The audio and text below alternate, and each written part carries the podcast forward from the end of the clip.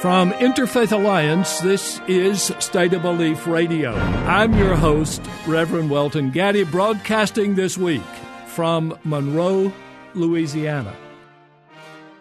Now, wait a minute, let me be clear. Your son is in kindergarten, and he was given a book about homosexuality and marriage? I think some of the most dangerous people in America are trans terrorists because these are the people that want to groom your children and and ch- talk them into changing their gender. The Don't Say Gay bill, officially called the Parental Rights in Education bill, critics warn this will prevent teachers and schools from helping children who feel bullied or ostracized and have nowhere to turn. There isn't just the Florida Don't Say Gay bill. Republicans are trying to make 2022 the year of the anti-trans bill. So far, over a dozen states are considering anti-LGBTQ plus laws. For the LGBTQI plus persons in this country, for most of history, uh, there was invisibility and secrecy. Then came courageous steps into the open and scattered instances of legal protections. Public acceptance and support grew quickly and marriage equality became the law of the land. Looking at the polling, most Americans feel we're getting close to how things ought to be. But for the relentless right wing, empowered by and ensnared in the authoritarian dreams of political religious right, nothing could be further from the truth. Different strains of these hate mongers call for different ways to deal with the quote unquote problem. Banning speech supportive of LGBTQI identity and equality, criminalizing essential medical care, denying adoption and other family rights and sometimes even calling for imprisonment and even execution of queer people. And while these political attacks keep coming, disproportionate numbers of young LGBT people are driven from their homes by misguided parents, beaten and killed in our streets, and dying by suicide. Were any other issue having this impact on young people in this country, born or unborn, most churches would be rallying to lend support. Sadly, we see far too many religious bodies contributing to the problem instead of to the solution. June is traditionally celebrated as Pride Month. And here on State of Belief, we're going to spend some time this month focusing on ways religious and other people of goodwill are working desperately to counter the crass attack on our LGBTQI plus siblings for political gain. A few weeks ago, you heard about the ambitious Faith for Pride campaign from Interfaith Alliance and its partners. Today, we'll get details about how one participating organization, Keshet, is bringing inclusivity to the fore, and not in spite of, but because of deeply held religious convictions. Meanwhile, this kind of organizing is only possible today due to the incredible courage of earlier activists. And we'll revisit a 2019 Pride Month conversation that I was privileged to have with a, a dear friend, Right Reverend Gene Robinson the first openly gay man elected as bishop in the Episcopal Church. Recent statements by the head of the Orthodox Church, Russian Patriarch Kirill, openly supported Moscow's invasion. This has splintered the worldwide Orthodox Church and is raising fears of religious strife. The ongoing unprovoked invasion of Ukraine continues to have holy war overtones in Russia and continues to dismantle centuries old alliances in the Orthodox Christian Church. We'll get an update from Religion Dispatches and historian Katie Kelaidis. I'm Ray Kirstein at the intersection of religion, government, and changing times. Minneapolis has become the first large American city to permit the Muslim call to prayer over loudspeakers from its two dozen mosques.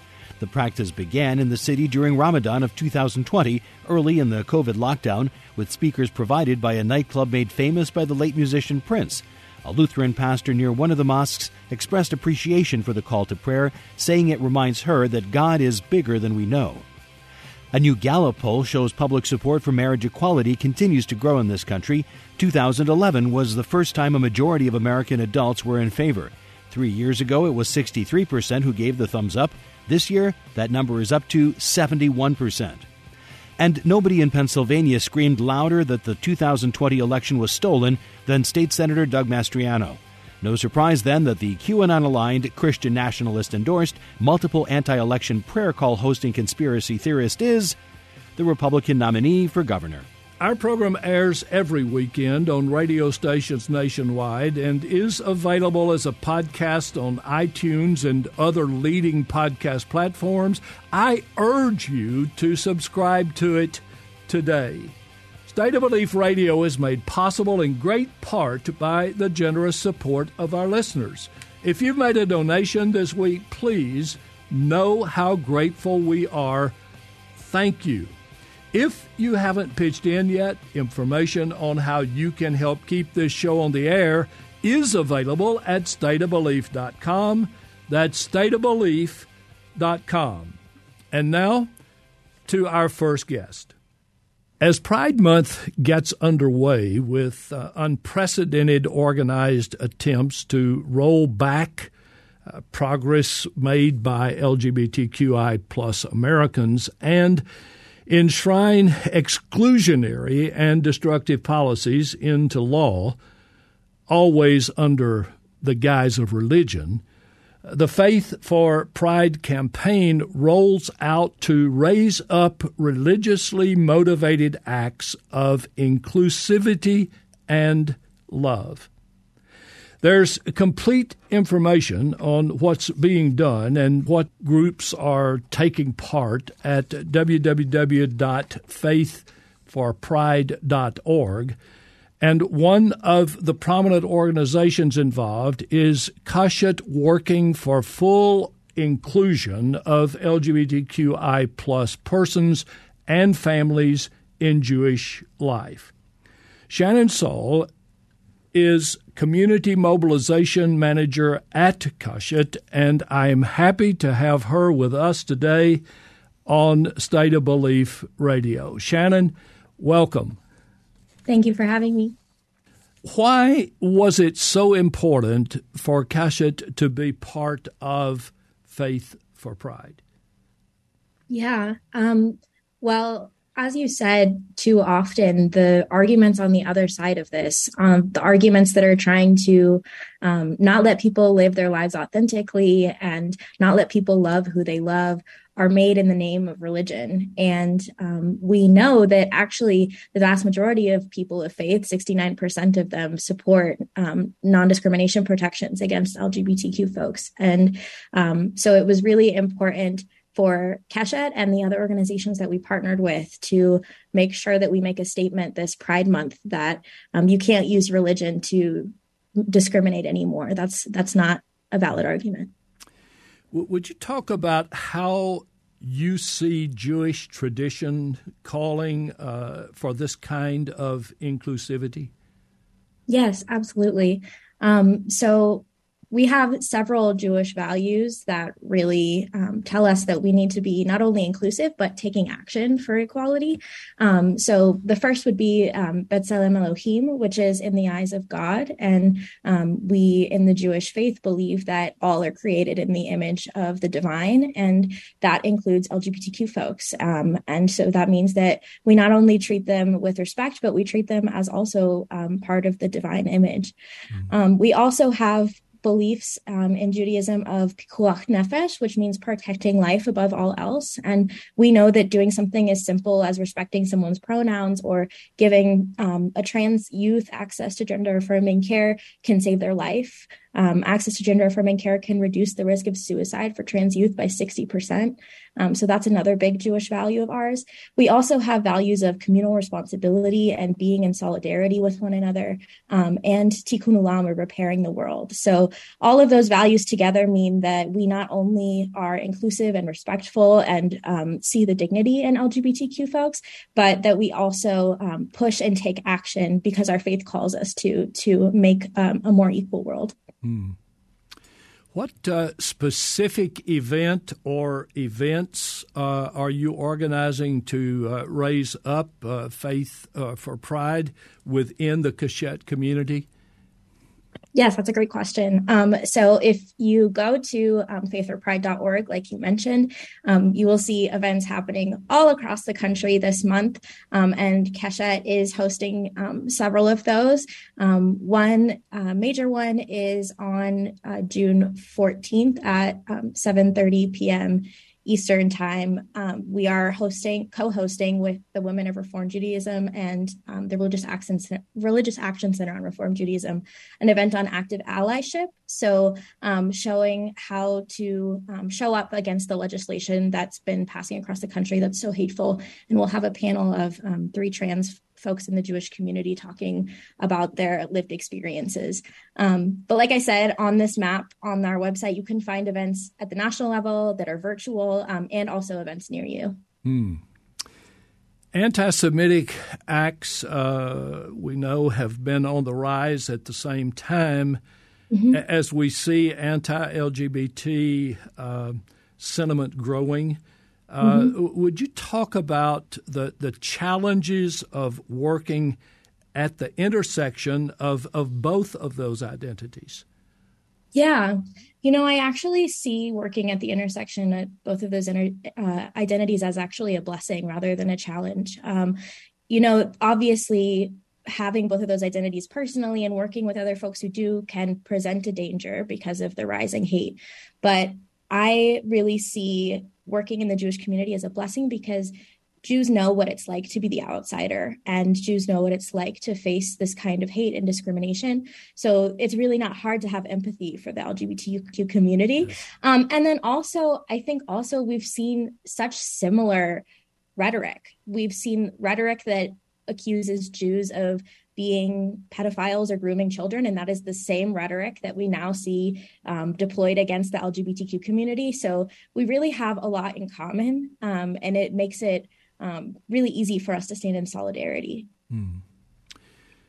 There is uh, effective fear mongering spewing from the political religious mm-hmm. right that uh, paints LGBTQI plus persons as predators, uh, groomers. Yeah and uh, godless uh, hedonist. Um, it, it's one thing for you or for me uh, to understand how preposterous that propaganda is, but it's uh, it's quite another thing to make effective uh, counter arguments. Uh, mm-hmm. What are some more effective ways to win over hearts and minds in your experience?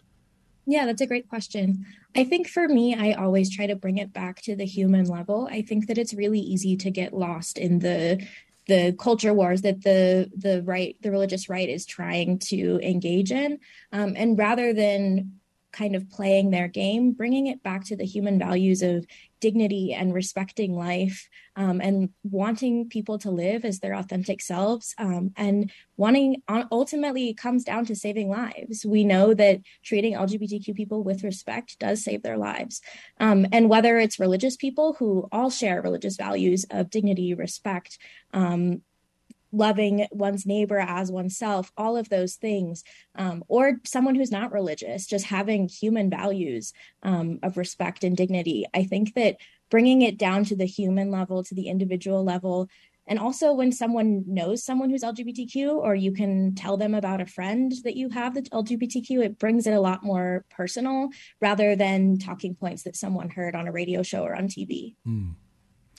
Are you hopeful about the prospects of reversing the anti-LGBTQI plus flood of policy making and hateful rhetoric uh, in in the months uh, and years ahead? Um, I will say yes and no to that question. I think that um, I definitely think I'm a realist, and so I recognize what we're up against. And at the same time, I have witness the power of um, people coming together to fight for LGBTQ rights, and especially the divine power that comes when religious folks do that. Um, and, you know, I've talked to legislators and policymakers who hear from a rabbi or hear from a pastor about how they're respecting LGBTQ folks in their community and their perspective changes. Um, so while they're sure there's an uphill battle right now with the attacks happening across the country. I do have hope. Um, and I think that it's really important that folks stay involved because the more that policymakers hear those things, um, the less likely they are to continue these absurd, hateful um, attacks. Mm-hmm. I hope that people continue this conversation and this fight outside of Pride Month. Um, working in a position where we're doing LGBTQ rights all the time, we always get tons of requests leading up to Pride Month, which makes sense. And I'm glad that people are doing that. And once June ends, there's still so much fight left. Um, and so I would love for folks to continue um, being advocates, whether that's in your small community, whether that's respecting a friend's preferred pronouns, whether that's um, talking to your local church about having gender neutral bathrooms or calling a representative. There are so many different levels at which folks can take action. And I think it's really important that we do that year round. Would you also, while you're with us, uh, talk about some of the other initiatives that Keshet has uh, underway?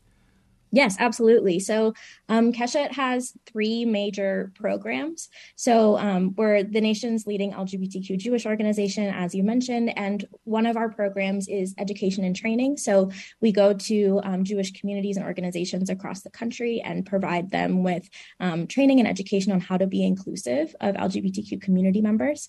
We also have a youth team that works with LGBTQ uh, Jewish youth to provide um, spaces for them to um, authentic with one another and to um, take action if that's how they feel empowered. And then um, where I fit into um, Keshet's program team is I'm a part of our community mobilization team. So we are doing the advocacy, the um, legislative efforts, getting people to call and meet with their representatives, that kind of stuff. Um, but if you go to keshetonline.org, you can see all of Keshet's efforts um, and our upcoming events as well. How can our listeners learn more? About the work of uh, Keshet and how can they support the organization? Keshet's website is keshetonline.org. That's K E S H E T online.org. Um, and folks can sign up for our email list there, see all of our events that we have going on. We also have lots of resources on that website for um, how to see inclusion and taking action through um, a religious lens. Um, but also, folks are welcome to reach out to me. Um, my email is shannon.saul at keshetonline.org. Um, and feel free to um, ask me about anything you find on our website or anything I said today. Shannon Saul is a community mobilization manager of Keshet, uh, which works for the full equality of all LGBTQ Jews and families in Jewish life. Find out more at uh, keshetonline.org and get complete information on uh, Faith uh, for Pride at faithforpride.org. Shannon, Uh, thank you so much for what you are doing, and uh, thank you also for being with us today on uh, State of Belief Radio. Thank you so much for having me.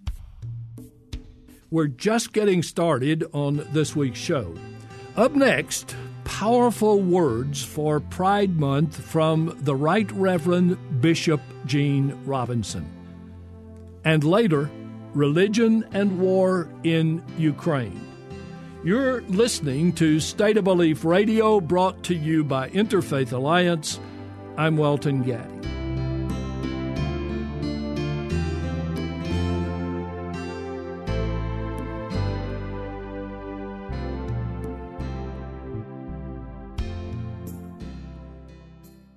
As the first openly gay man appointed bishop in the Episcopal Church, the Right Reverend Gene Robinson inhabits a unique place in history and at the intersection of LGBTQI plus identity and religion.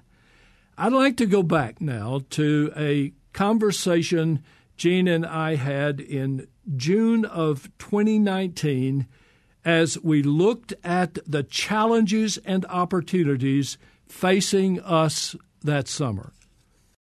Does it feel to you like things have gotten even worse?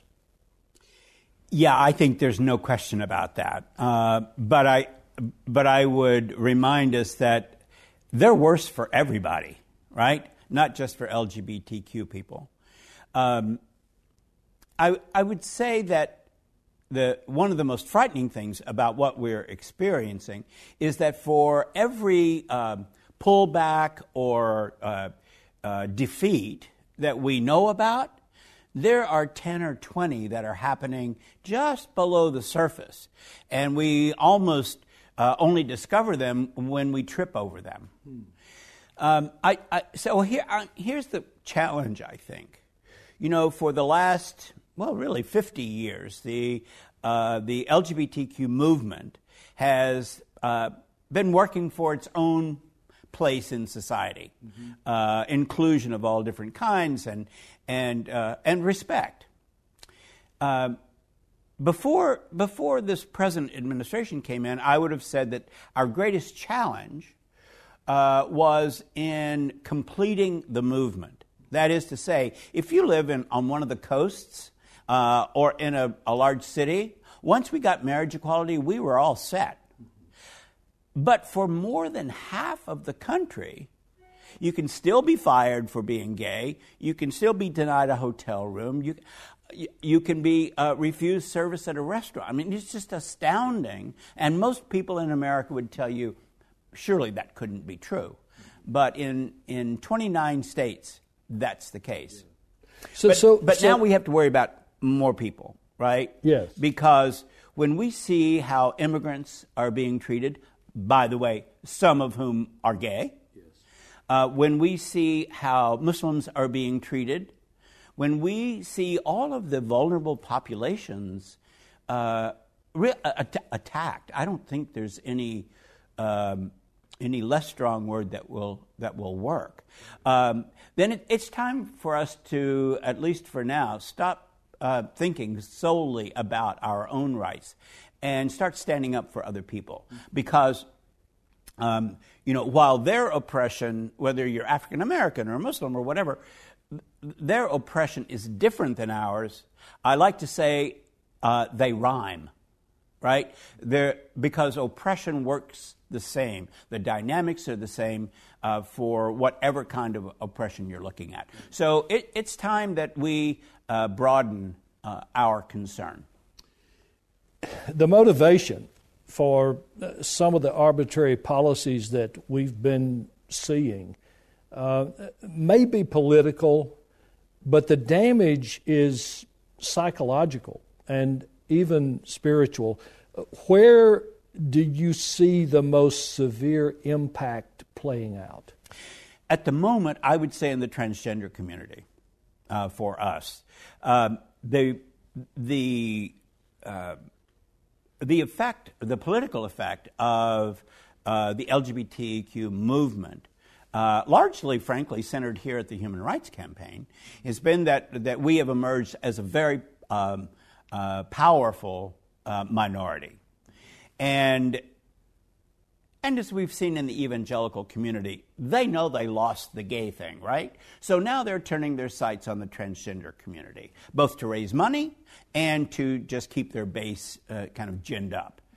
And uh, the most uh, uh, tangible uh, thing that has happened, of course, is uh, declaring that um, transgender people cannot serve in the military after we won that, won that with President Obama. When you're not allowed to serve your country, it, it says something about respect, how, how you are regarded by the society in which you live. I mean, I always like to say Aretha Franklin got it right. R E S P E C T, right? Uh, it's it's about respect. It's not that that we all want to serve in the military, but we want to have the right to serve in the military because it's one of the the, the ways we understand that we are respected uh, as an equal citizen. And we see that right now uh, being exercised against this m- most um, vulnerable part of our community, which is the transgender community.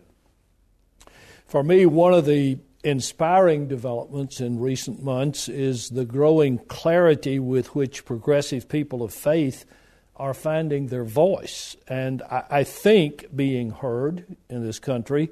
Uh, alliances across diverse religious traditions that are strong and visible recognition that uh, the rights of women and immigrants and sexual minorities are always deserving of respect and protection, a clarity of moral messages that transcend dogma and absolutist doctrines.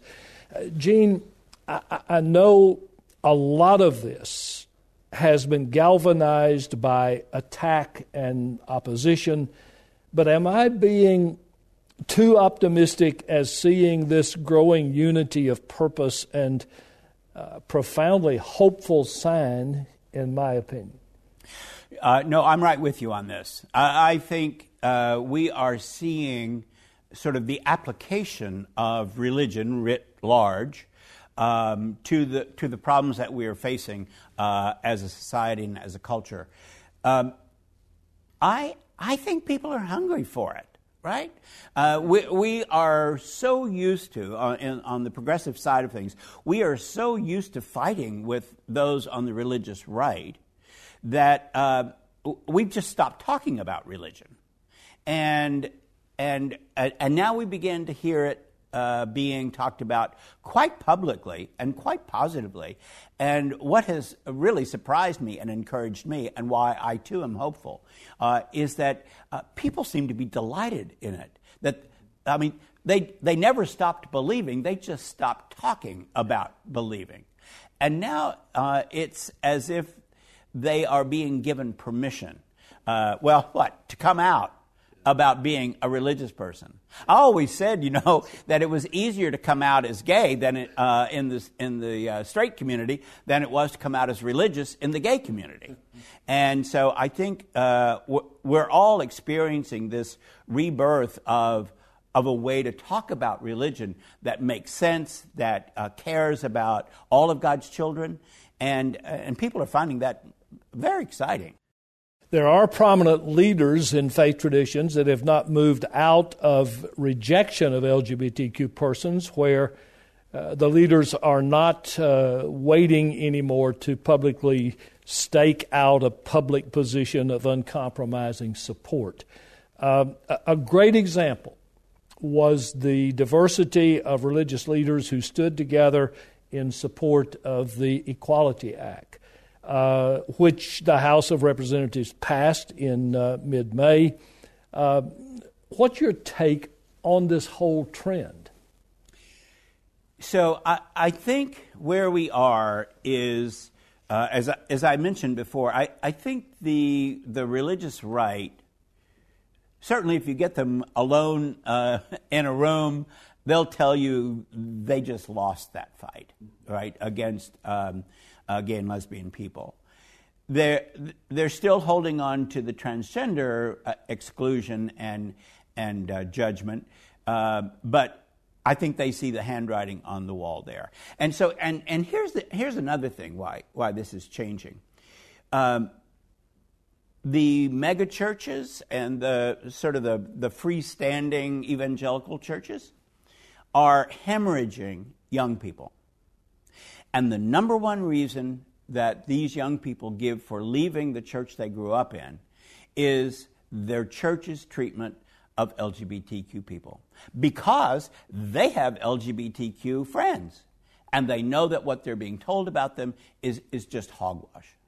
And so um, I, I'll predict that uh, we're going to see some uh, change.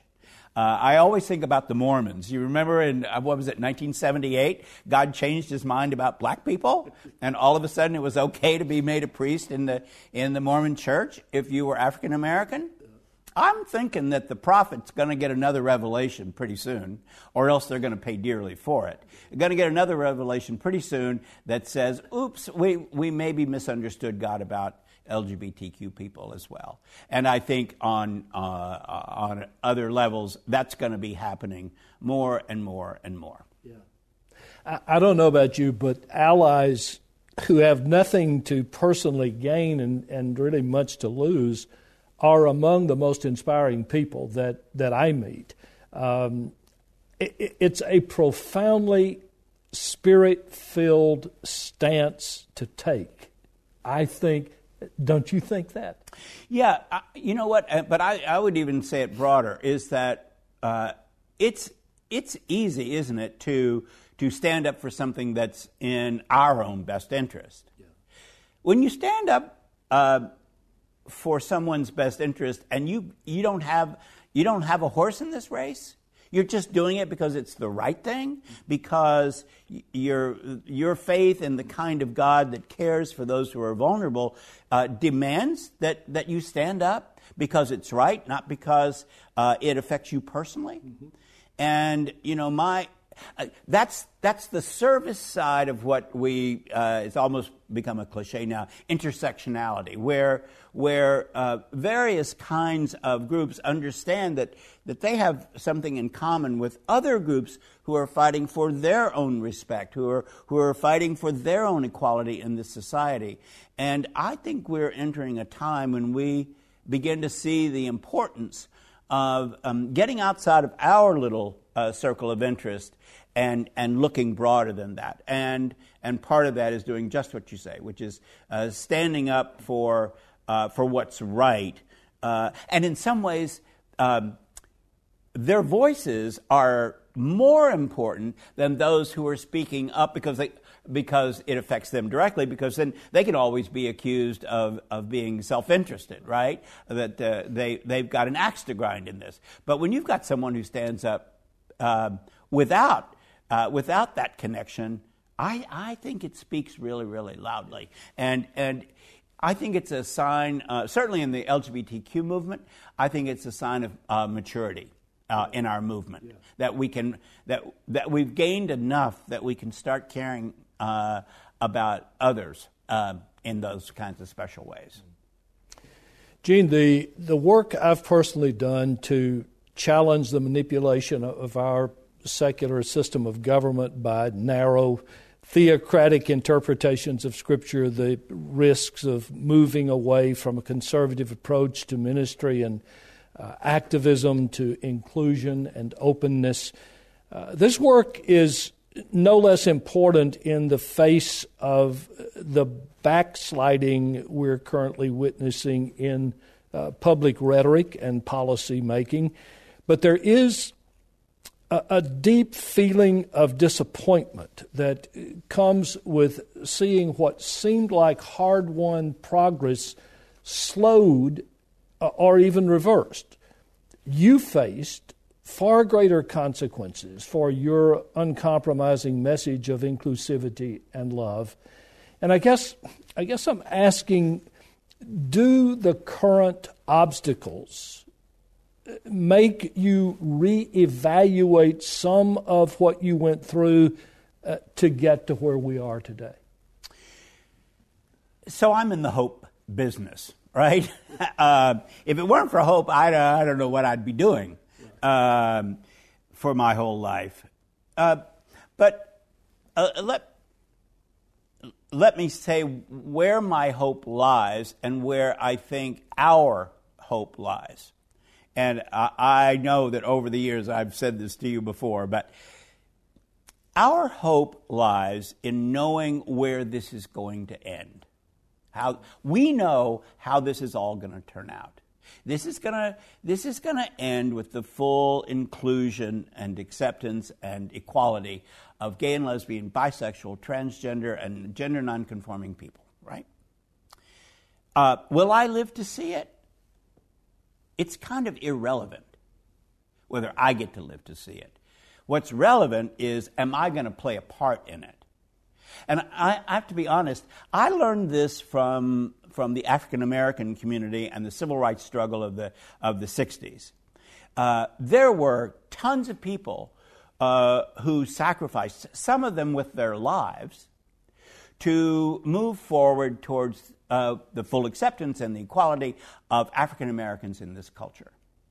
And they knew they wouldn't live to see it. Lord knows, uh, we, we still haven't seen it, right? Um, there's a lot of Jim Crowism going on uh, as we speak. But what I learned from them was that uh, you don't have to live to see the end to know how it's going to end. And when you know how it's going to end, you don't let um, temporary defeats or setbacks um, disillusion you or make you lose your hope. It just makes you kind of dig in deeper. And I think it's important, um, particularly um, as we are experiencing what we're experiencing with this, with this administration, uh, that um, this too shall come to an end. Yeah. Um, uh, uh, I prefer sooner than later, but if it has to be later, then okay, that too. But I still know how it's going to end. And that allow, gives me the kind of resilience uh, to keep working and keep hoping. Um, uh, all the evidence to the contrary. What other role models do you see on the ascent now that uh, can serve to inspire uh, LGBTQ Americans uh, as much as the rest of us? Well, you know, we, of course, we see increasing numbers of LGBTQ people in Congress uh, at the at the uh, state and local levels, it is really quite astounding. I mean, you know, we had all the the women who came forward uh, in the 2018 election and, and were elected, but m- um, many of them and many others were gay or lesbian, bisexual, or transgender.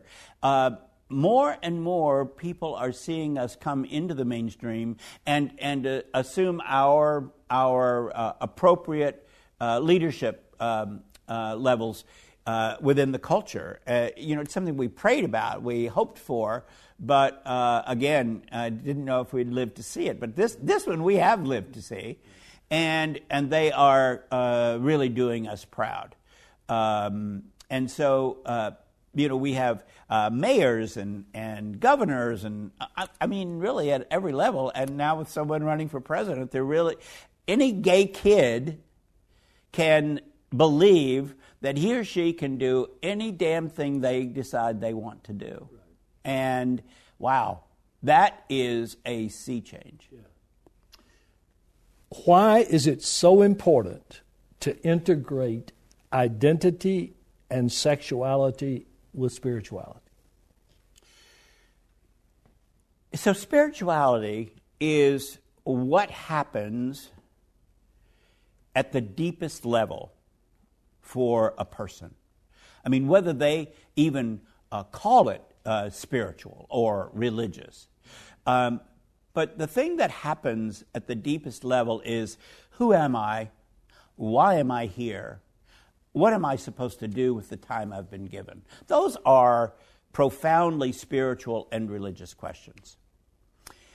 I think that that sexuality is another one of those things that happens at the deepest level. This is why we resisted the language of preference, right? You know, that uh, sexual preference, whether you were gay or straight. Well, so I prefer chocolate ice cream to vanilla. But a preference is, is kind of that um, surface level, right? It, it's, it's, it's just on the surface. Orientation is at the deepest level, like things spiritual. And at the end of the day, I, I, think, it, I think it's a mystery in the sense of we can't fathom the depths of it completely. I think that it is a mystery that, that sexuality um, is, is such a, a profoundly personal expression of our identity that, that spirituality and sexuality uh, just go right together. Um, and I, I think I think most LGBT people would tell you that the experience of coming out um, has at least spiritual overtones, right? Uh, coming to grips with who you are and laying claim to who you are um, as a human being and as a child of God, that is, a, that is an astoundingly spiritual experience. And so uh, they rightfully belong together. And it's only, only because uh, a, a, a, literalist, um, narrow reading of Scripture has taught us, all of us, uh, including people of my generation who, who grew up being told that those two things do not belong together. In fact, uh, God uh, is disgusted at the idea of putting them together and and what it has been my privilege uh, to live is to live in a time when we have understood um, that is just simply wrong. Gene, whether we're talking uh, on the street corner or on the phone or on the air, I, I can't talk with you uh, without getting deeper into your pastoral heart.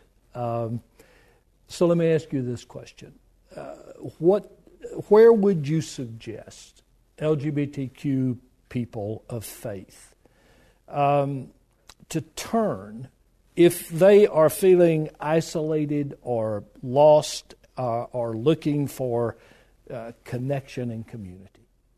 Yeah, so I, I would answer that in a couple of ways. One is I think it's important to remember that this confusion that we've experienced as a culture, that religion and sexuality don't go together, um, uh, LGBT, people, LGBT people have learned as well, right? Mm-hmm. So, like the last time they checked in with religion, uh, it was condemning them. And most of them haven't checked back in to see if anything has changed. Mm-hmm. And it strikes me that that uh, many LGBTQ people don't look at the church because the last time they noticed, uh, the church was uh, condemning them. And um, if I can just digress for a second, back in October, uh, it was my great honor to preside at the interment of the ashes of Matthew Shepard. Not just in, in a church, but in the Washington National Cathedral. And I began that service by acknowledging that I knew, and I wanted them to know, that there were a lot of people in that congregation that morning. It was the first time they'd been in a church for a very long time and for very good reason. Because the last time in the church, they were in a church, uh, they were treated really poorly. And I wanted them to know how welcome they were and how brave I thought it was that they would show up. And I, um, you know, I feel like my whole life I've had one foot in the, in the gay community and one foot in the church. For those two hours, those two communities came together. It was a profoundly moving experience for me. But it, it showed me, and I think it, I hope it showed the gay community, that uh, they need to check in again because they very well may find uh, that, that their church, or at least uh, a church, would welcome them with open arms. I, so I, I think, uh, and, and you know, the last thing I said in the sermon, I, I, I said, and Matt, welcome home. Now, I did that partly because he was an Episcopalian. The Washington National Cathedral is, a, is an Episcopal cathedral. But I think there are a lot of uh, LGBTQ people who would love to come home uh, to religion uh, and be treated right. I got to tell you this. I didn't get to go to the service. Uh, we wanted to, Judy and I both wanted to. But my friend, a good friend here, called me that night and said, You need to know this. Talked about the service and how good that was, and then talked about bringing the ashes down uh, to be interred.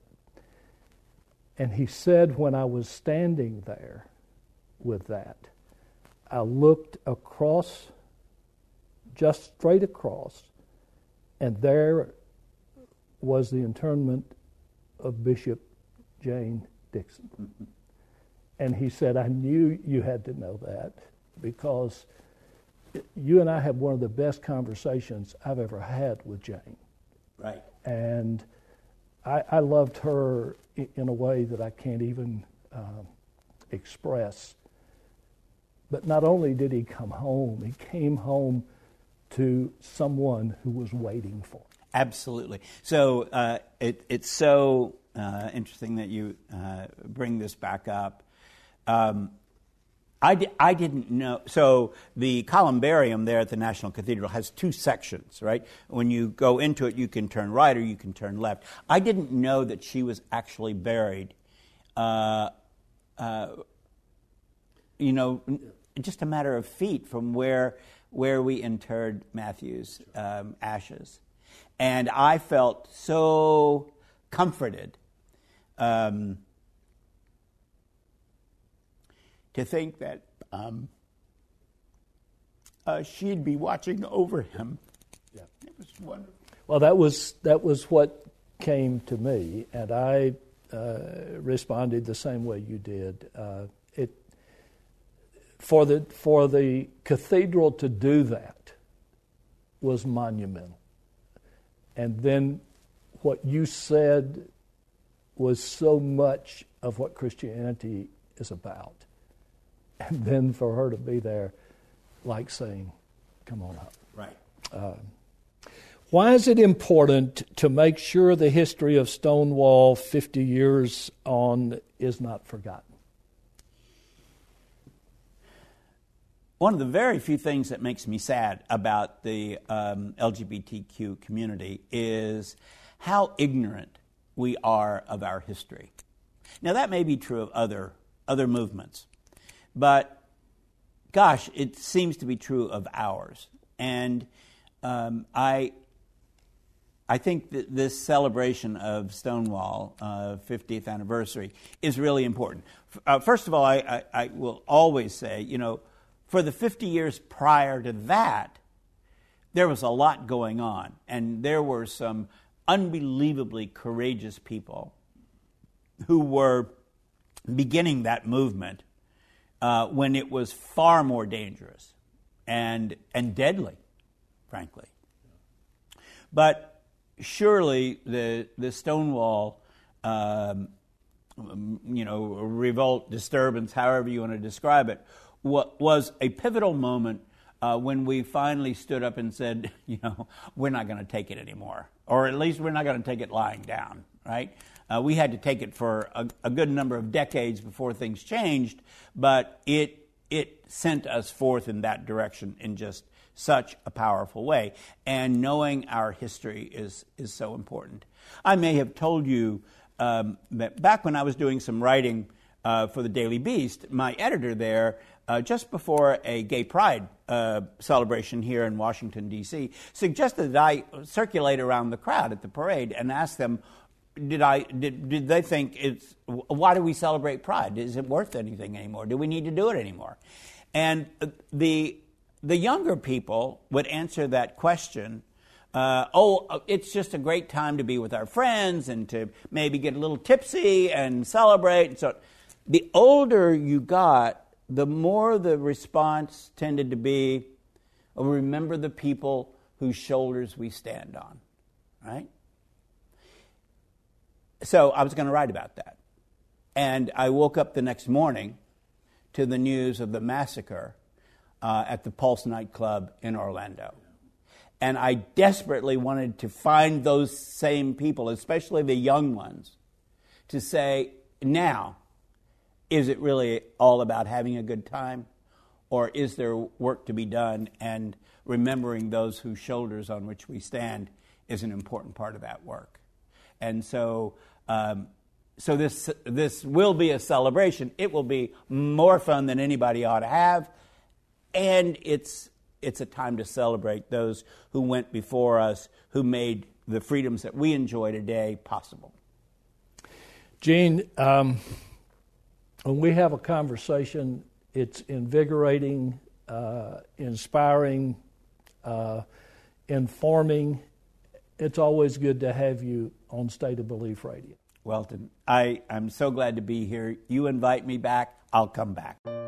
We need to take one last break and then the toll worshiping Putin and his war is taking on the Orthodox Christian Church in Russia. You're listening to State of Belief Radio, brought to you by Interfaith Alliance. I'm Welton Gaddy.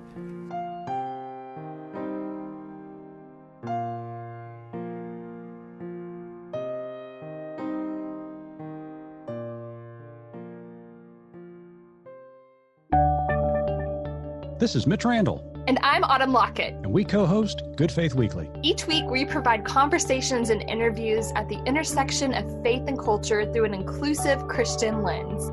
Subscribe to Good Faith Weekly wherever you listen to podcasts.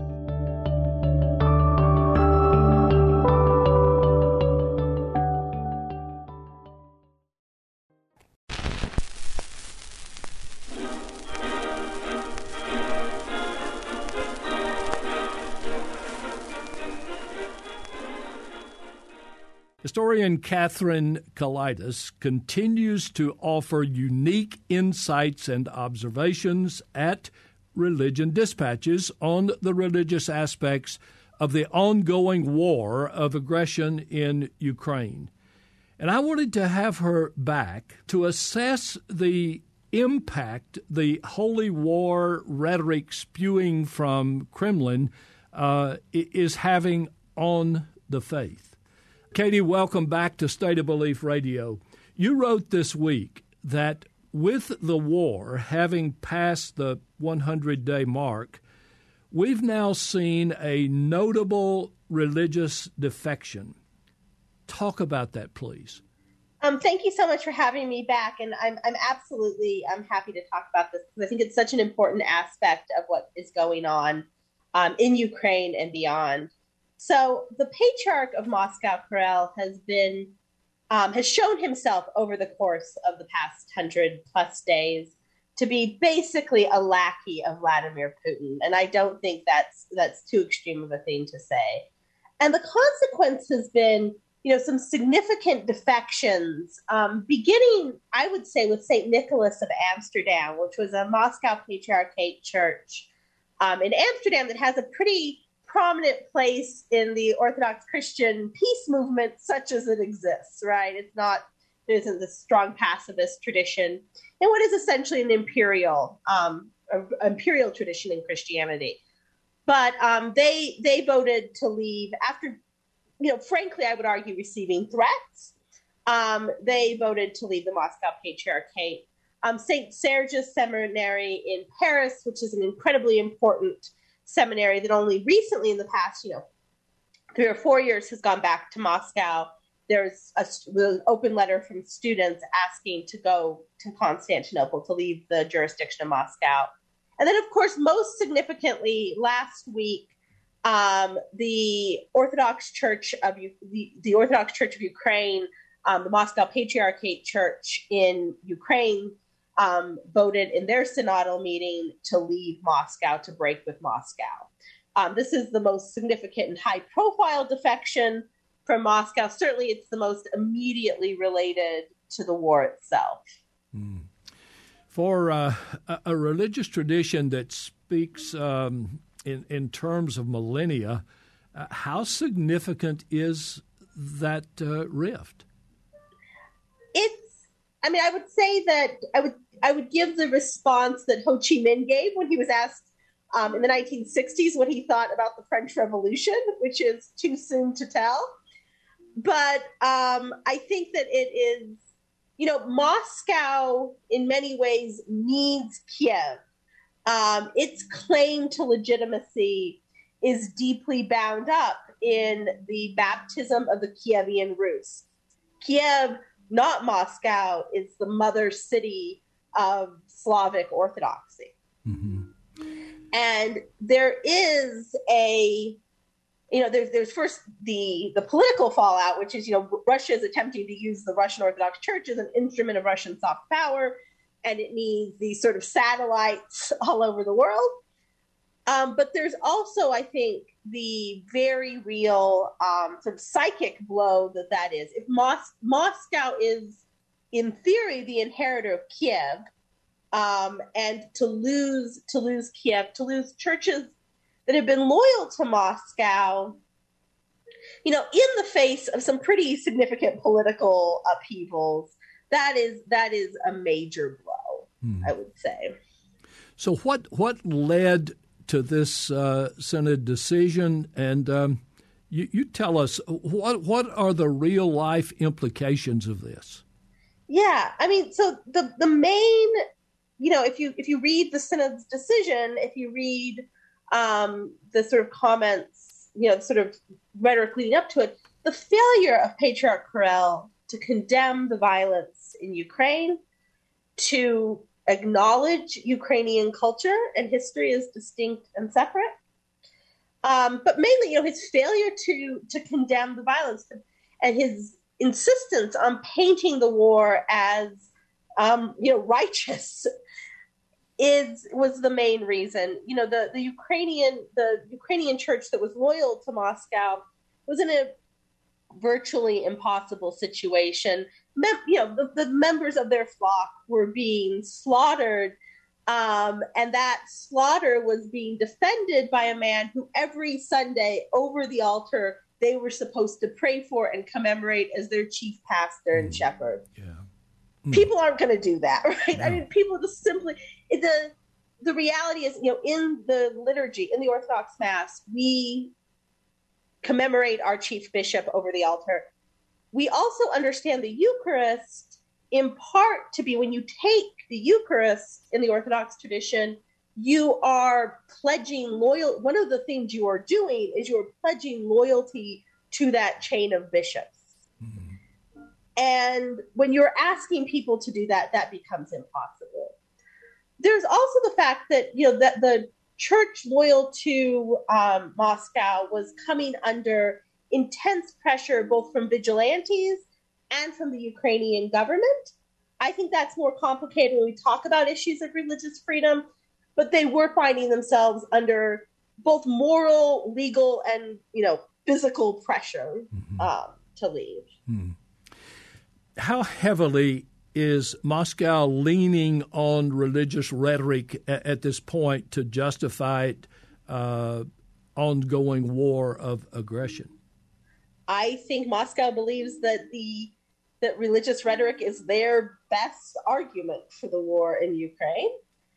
Um, they are, if you listen to the speeches that Vladimir Putin has given, that Patriarch Kirill has given, that Patriarch Kirill's deputies have given, um, they are their chief argument. One has to remember the chief argument of Russia in this situation ultimately is that Ukraine is part of Russia. Mm-hmm. That Ukraine and Russia are one nation, are one people.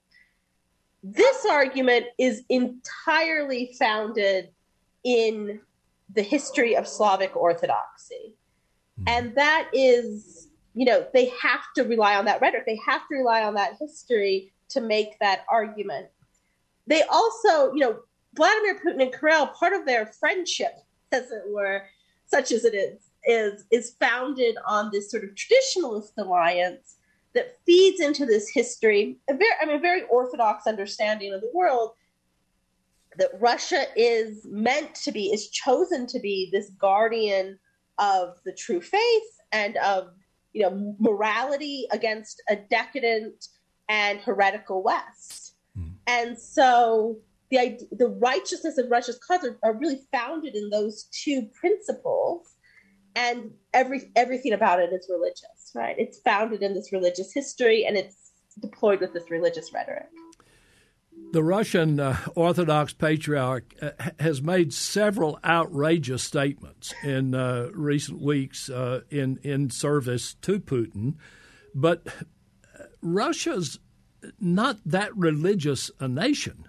Uh, is that a mirror of uh, the kind of religion matters because it says what we want to hear, dynamic, uh, so common on the American political religious right?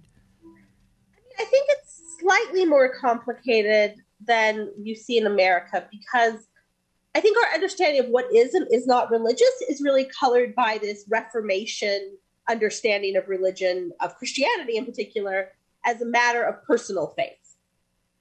Hmm. In Orthodox countries, and I would say in Catholicism, though to a lesser extent, because Catholicism had much more exposure to Protestant understandings of religiosity. Mm-hmm. Um, religion is not just about personal faith, but about communal creed. Mm-hmm. So you um, you hear people all the time talk about how awful it is to be like an LDS missionary in Greece. Hmm. Because even if you convince them of the truth of Joseph Smith's revelation, they don't convert because the idea is I'm Greek, so I'm Orthodox. And so I think one of the things that's important to, to look at when you look at a place like Russia is, you know, like things like things that we associate in majority Protestant Western countries with religious faith, things like regular church attendance, prayer, belief in God, right, are very low in Russia. Yeah but I would, but most Russians still identify themselves as Orthodox Christians. Hmm. And so that part of it is religion tells us what we want to hear. And I think there's absolutely, there's an amount of Russian, like sort of just nationalist pride that's caught up in that. But it's also important to remember that that nationalist pride is absolutely bound up with Russia's Orthodox identity, regardless of the personal faith of individuals.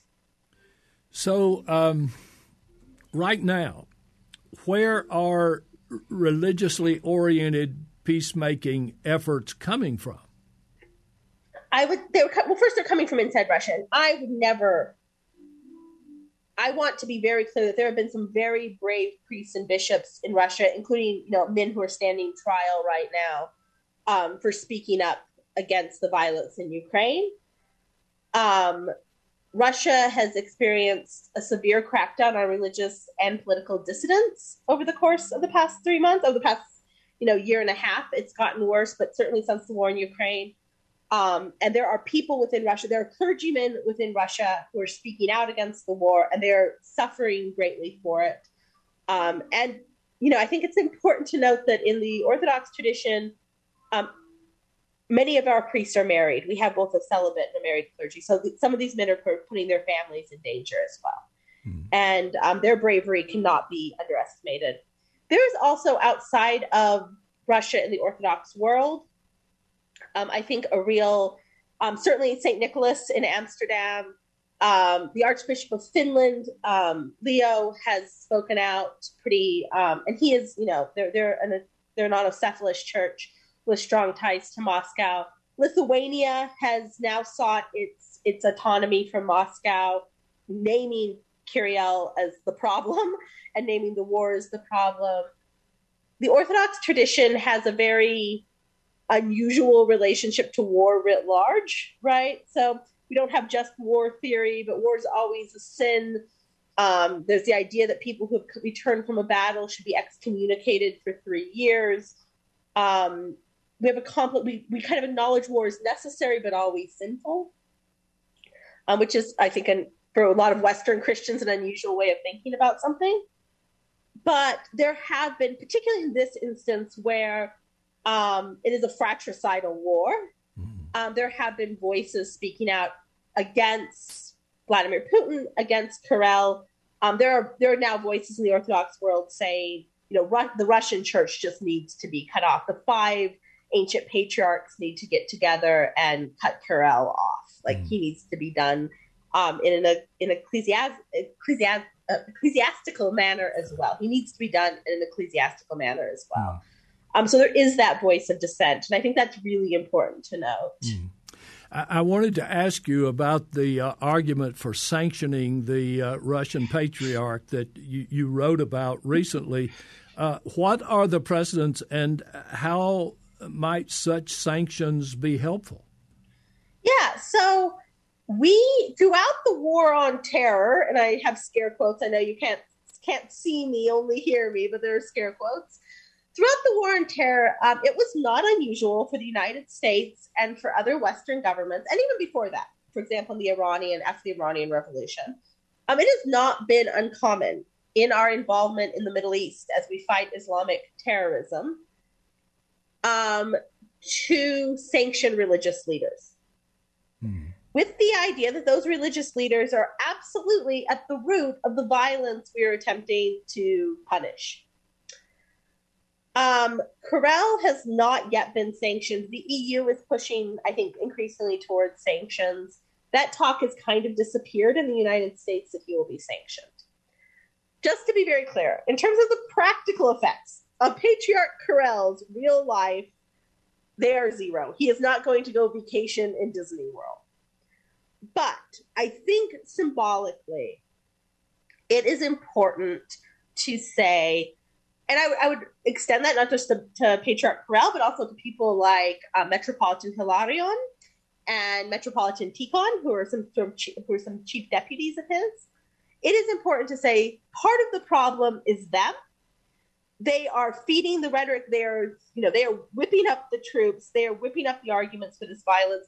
They are just as culpable as a mullah in Afghanistan telling the Taliban to go kill or a or an imam in Saudi Arabia radicalizing young men because that's what this is. And I think that's very important. I, I think if if Patriarch Kirill were wearing um you know, were an Ayatollah, I don't think there would be a question. Well, Katie, uh, you have given us a, a, lot to think about and a lot of uh, information that we need to have.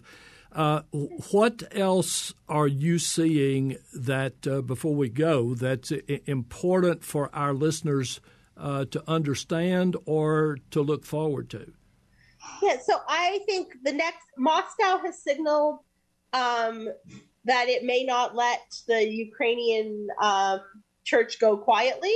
They have they have reiterated that they need the permission of Kirill I think one thing to watch is as not just the Ukrainian church, which is obviously we know different, but places like Lithuania um, start to seek autonomy or autocephaly from um, from Moscow. What how Moscow reacts.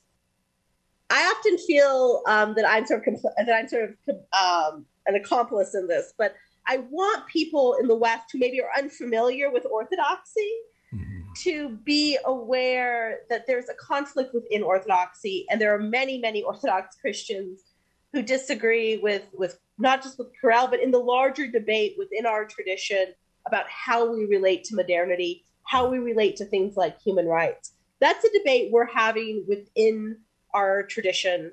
And it is a debate, it is an active and lively debate. Mm-hmm. Um, I actually next week will be in Seacliff, New York for a conference called Women's Orthodoxy and War Conference uh, with people like Sister Vassa Larin, um, who are, you know, where people are speaking out. These are, except for me, the women who organize this conference are all from within the Russian tradition.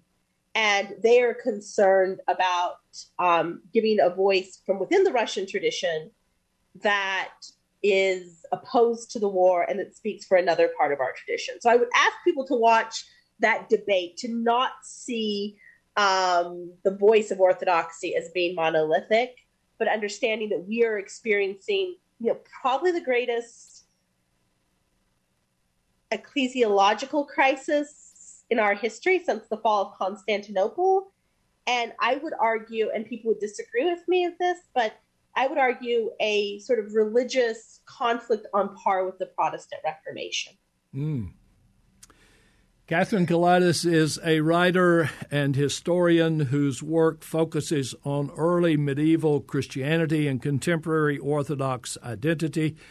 You can follow her writing on the role of religion in the ongoing war in Ukraine at uh, religiondispatches.org. Katie, it's uh, it's always good to uh, be with you. Uh, thank you for being with us again on uh, State of Belief Radio. Wonderful. Thank you so much for having me. It's always a pleasure to speak with you.